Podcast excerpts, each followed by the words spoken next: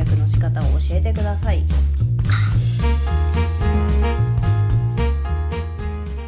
とは分かりやすい生産性ばっかりに目を向けるよね。生きづらい系の皆さんこんばんは。てんてこまいです。最初に話したように分かりやすいことに目を向けがちでアナリティクスっていうものがあるんですよねこう何かをやっていくにあたって YouTube とかでもよく YouTuber さんが私たちのアナリティクスを見ていたら年齢層は〇〇歳の方が多いかもしれませんとか言ったりしているの見聞きしませんか？それって、まあ、YouTube だけの世界の話じゃなくてホームページとかこういう音声媒体もそうだしあらゆるところで数値化ができるんですよ。で数値化をするメリットって今後の指標に対して測りやすかったりだとか目標達成値を設定しやすいのでね。結構社会人やってるとまあ社会人やってなくても大人とか子供とか関係なく人間をやってるとさ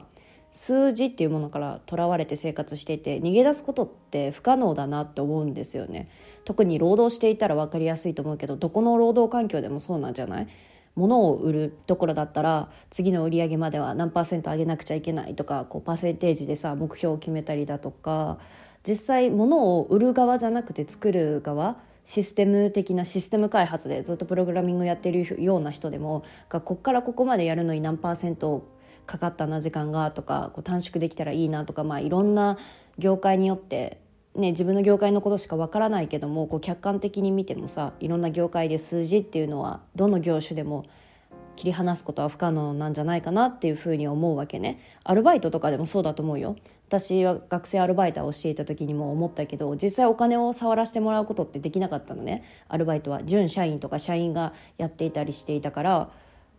どこのバイト先でもね。実際はもう接客業だけに専念してください。学生バイターさんはっていう感じのシステムの場所が多くて触れることはできないけども店長から聞かされていたりしてたじゃん。自分の成績じゃないけども去年と比べてこれぐらい売り上げが上がったのであなたたちもちょっと見直して動けたらいいよねとか、まあ、所詮アルバイターにもかかわらずそこまで求めてくるかとか一瞬思ったりもしたけどもでも世の中はそれだけ数字で回っていて数字が基礎となって基盤で作られて世の中は遂行されているんだなっていうのを痛く痛感しますね。数学が本当に苦手なんですよね。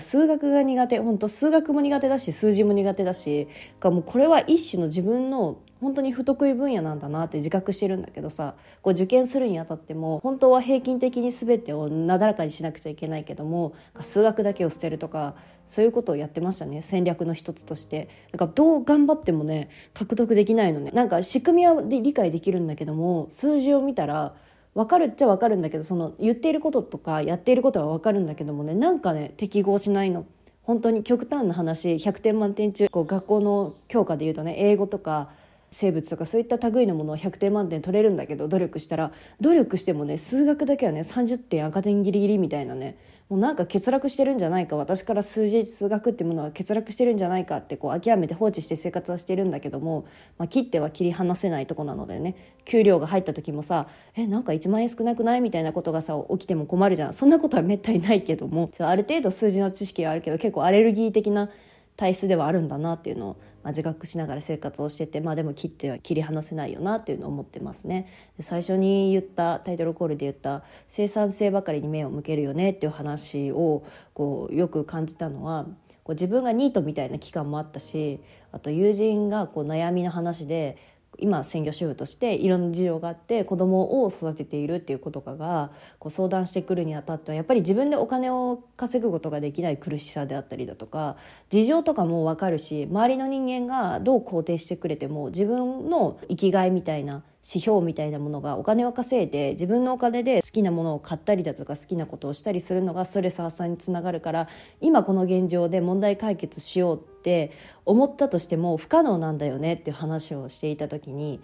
結構ずいぶん前にあそういう考え方もあるよねっていうのをね痛く一緒に共感したのね。私もニートの時とかでそれまで働いていたし一時的なニートであってもなんかすごい嫌だったのその自分の環境下が。誰かにジャッジされるとか誰かに「えお前ニートなんかよクソワロな」みたいな感じで言われるわけじゃないんだけどもこうなんか勝手に自分の中で責められているような感覚があってこれでいいんだよこれで大丈夫だよとか言ったりしてくれてる人もいたんだけどもこういう事情があるから仕方がないよねとか。だってじゃあ考えてみ。病気になった時に入院してじゃあ何もできない状態だったらその人は生産性がないって言えるの？とかいう話をしていてこれって自分が資本主義に毒されている結果だなっていうのをね本当にその自分が思っていることも苦しかったけどそういう思考回路になっちゃった自分も恥ずかしい気持ちになっちゃってそう生産性だけが全てじゃないんだなってあっても頭の中では理解してるんだけどもね何か生み出せないとあ自分ダメな人間なんだなとか思ったりする時あるよなっていうのをふと思いましたね。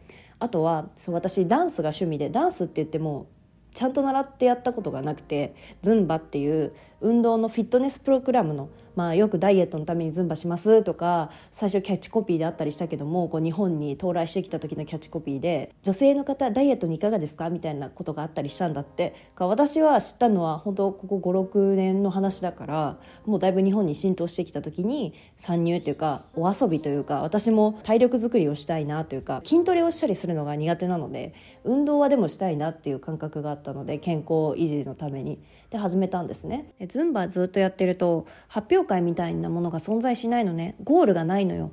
自分が楽しければそれでいい。一時的な快楽だよね要は。とても自分勝手なんだけどもフィットネス系って全部そうじゃない。筋トレとかも継続しているっていうのは自分の継続力があるわけで誰かに見せるわけじゃないじゃん。こう結果論としてムキムキの筋肉を見せるとか自分の肉体美に興奮するとかこう結果として何かついてくることはあるかもしれないけども私がやってるズンバもそうだし筋トレの類もそうだけどまあ筋トレとかも突き詰めていったらねなんか自分の肉体を見せる場とかもあるかもしれないけど切れてる切れてるってやつね。あとズンバとかも発展して先生を目指すとか逆に教える側を目指すっていう気分に高まったりするのででもやってる当初ってそんなところまで予想してやっていることは少ないと思うのね。じゃあよし私ズンバの先生になるためにズンバを始めようってならないと思うの。なんかダンスしてみたいなとかダイエットしてみたいなとか体を動かしたいなっていう動機は結末と動機って違うからこうやっていることが無意味だってすぐ言うんだけども結果論だけを求めて。本当に社会人とか人間もそうなんだけど人間とか社会人とかやっていると結果を先行されることが多いから結果結末週末ここまでいかないとやっていても意味なくね？みたいなことが増えてきちゃって特に結論ベースとかさそういう言葉が広まったことによって分かりやすいよ。分かりやすいしこう数字で組み立てていって指標を設定してクリアしていくのはこう資本主義だけじゃなくて生きていく中で大切なことだとは思うし必要不可欠なことだから当たり前なんだけども動機が違ってこう目標が違ったり結果論が違ったりするからやっていることって何一つ人生で無駄じゃないよっていうのをね理解したいなっていうふうには思ってるの。こう理解できないのが人間だよね。こう周りはガチガチに数字の世の中で固められているわけだし結論ベースを求められるしなんか動機がないとやっちゃいけないとかなんかそういう風潮に汚染されていって自分は新たな活動をしたいとか自分は明るくしたいとか動機的にはとてもピュアでとても純粋な動機で始めてるのにあなんか結果がないと頑張れないなという風な形になっていくのは悲しいなっていうのを思いますね。結局他人に毒されるのかっていうその構造にねうんざりするんだよね。でも逃げられないよね。本当に。社会に属している時も数字数字数字で追われていくし数字だけじゃなくて他人とのコミュニケーションの上でも数字って混じっていると思うのね。何にせよ数字って聞くと売り上げとかそういう直結したイメージになりやすいけども人間関係の中でも数字っていうのは組み込まれていると思うからね。でもじゃあちょっと休職してお休みしている時も結局何かに追われているわけよ。他人からこう思われてるんじゃないかって、まあ、これは自分の妄想というか被害妄想の一種だと思うんだけども給食とかもさスパンが決まってるからさずっと5年10年休職しますっていうわけにもいかないし3ヶ月とか半年とか1年とかああ数字が近づいてきた。で結局あ数字数字数字また復活するまで5日間かとかでげんなりしていく。学生時代もよくあったと思うけども冬休みがカウントダウンされていく感覚とか卒業式って設定されていって、まあ、どこの学校でもあったんじゃないかな。卒業まであと5日6日6日5日4日とかカウントダウンしていく。ゴールがあるから頑張れるっていうのは分かるんだけどもごちゃごちゃにしてしまうとねゴールがあるから最初の設定もこうあるべきだってするのは本末転倒なんじゃないかなとかいうふうにも思ったりしているわけです。